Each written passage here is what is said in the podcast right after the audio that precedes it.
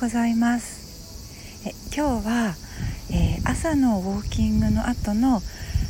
外から川を眺めながらベンチに座って収録しています。だからちょっと音がいろいろ入ると思いますがえっ、とよかったら聞いてください。今日は発達障害と言われるものについてそしてその診断を、まあ、受けたりした、えー、お子お子さんとかまたは成人の方たちがあのどのような、ね、役割を持っていてどのようにこうサポートすればこの地球上でその自分たちの、ね、役割とかを果たしていけるのか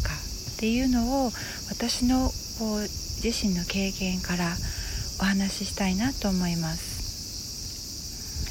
とここ最近特にあの私の、ま、セッションを受けてくださる方たちとかあの身近な方たちの中でお子様がまたはご自身が何らかの発達障害という、まあ、診断を受けてらっしゃるまたはそのような傾向をお持ちだという方が、あのー、結構多くいらっしゃってで、あのーいらっしゃいますであのご本人も当然そうなんですけれどもそのような方たちを育ててらっしゃる親御さんとか共に暮らしてらっしゃる方とかそういった方たちがあの経験する困惑とかねそういったものはあの大きいな大きいなというふうに感じています。でえっとさまざまなねこう公的なまたは民間のこのサポートというものが充実しつつあるかと思うんですね。であの小学校とか中学校なんかもその無理やりねあの学校に来させるというアプローチではなくそのお子さんたちのペースにねまたはスタイルに合わせて来れる時には来てくださいとかまたはもしあの学校に行かないという選択をした場合はその他のこう他の選択肢というものもあの出てきているように思います。うん、ただあのそれをこのするのも大切なんですけれども、えっと、お子様がお子様または成人のそういった方たちがなぜそういうふうなあのうん形でねさまざまなあの特徴というものを備えてらっしゃるかっていうことをまずあの私のこう経験とかまたは私がこう感じているものからお話ししたいと思います。であの私はこうそういう方たちをね見るとなんてねそのそうですねなんてそのその人たちの肉体的な年齢とは全くかけ離れていたりあのそれをはるかに超えた英知を持ったね魂だったりはるかにそうですね次元の高いまたは高波動の微細な周波数を備えてあえてこの地球に制限のある肉体という中にあの降り立った魂の方たちというふうに映るんですね。だから私はそういった方たちとお会いしたり交流したりお見かけしたりするともうあの尊敬の念を抱かずにはいられない。もう本当にあの敬語を使いたくなるようなね。はい。あの本当にそういう感覚を覚えるんですね。だからあのその方たちっていうのは実は本当にたくさんの英知をね携えていらっしゃるいらっしゃってるんですね。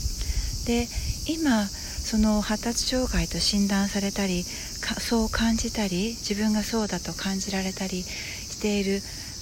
段階にある場合はその非常にその微細な高波動のエネルギーの魂ををきちんと器としてケアして受け入れて休ませられるような活躍させられるような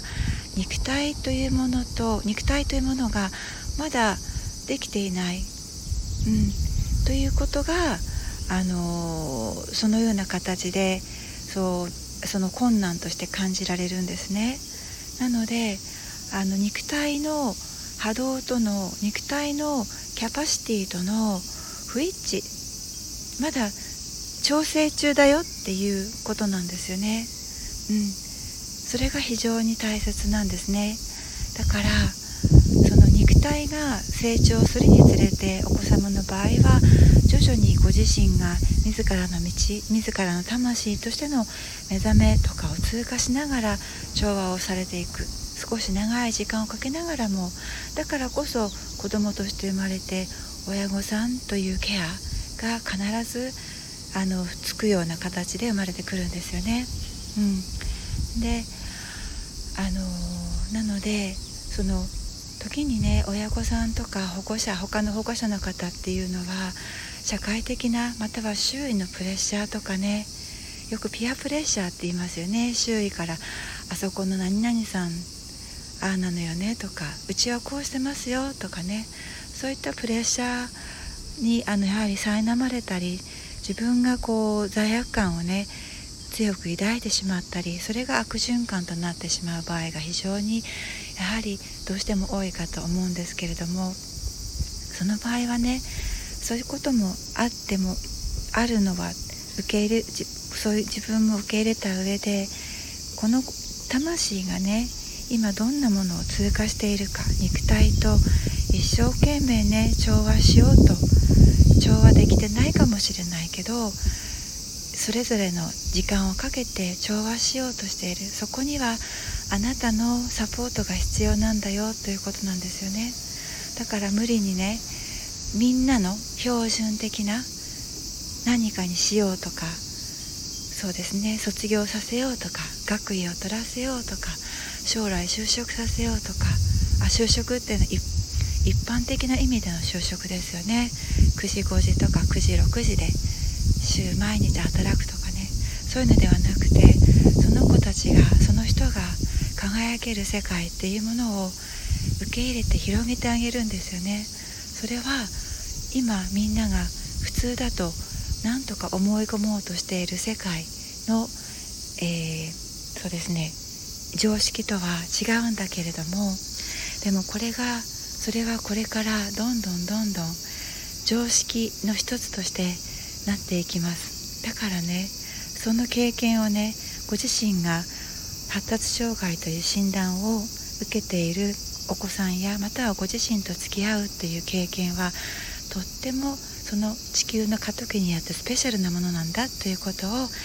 ぜひね忘れないで自分をいたわってあげてください。今日はここまでありがとうございました。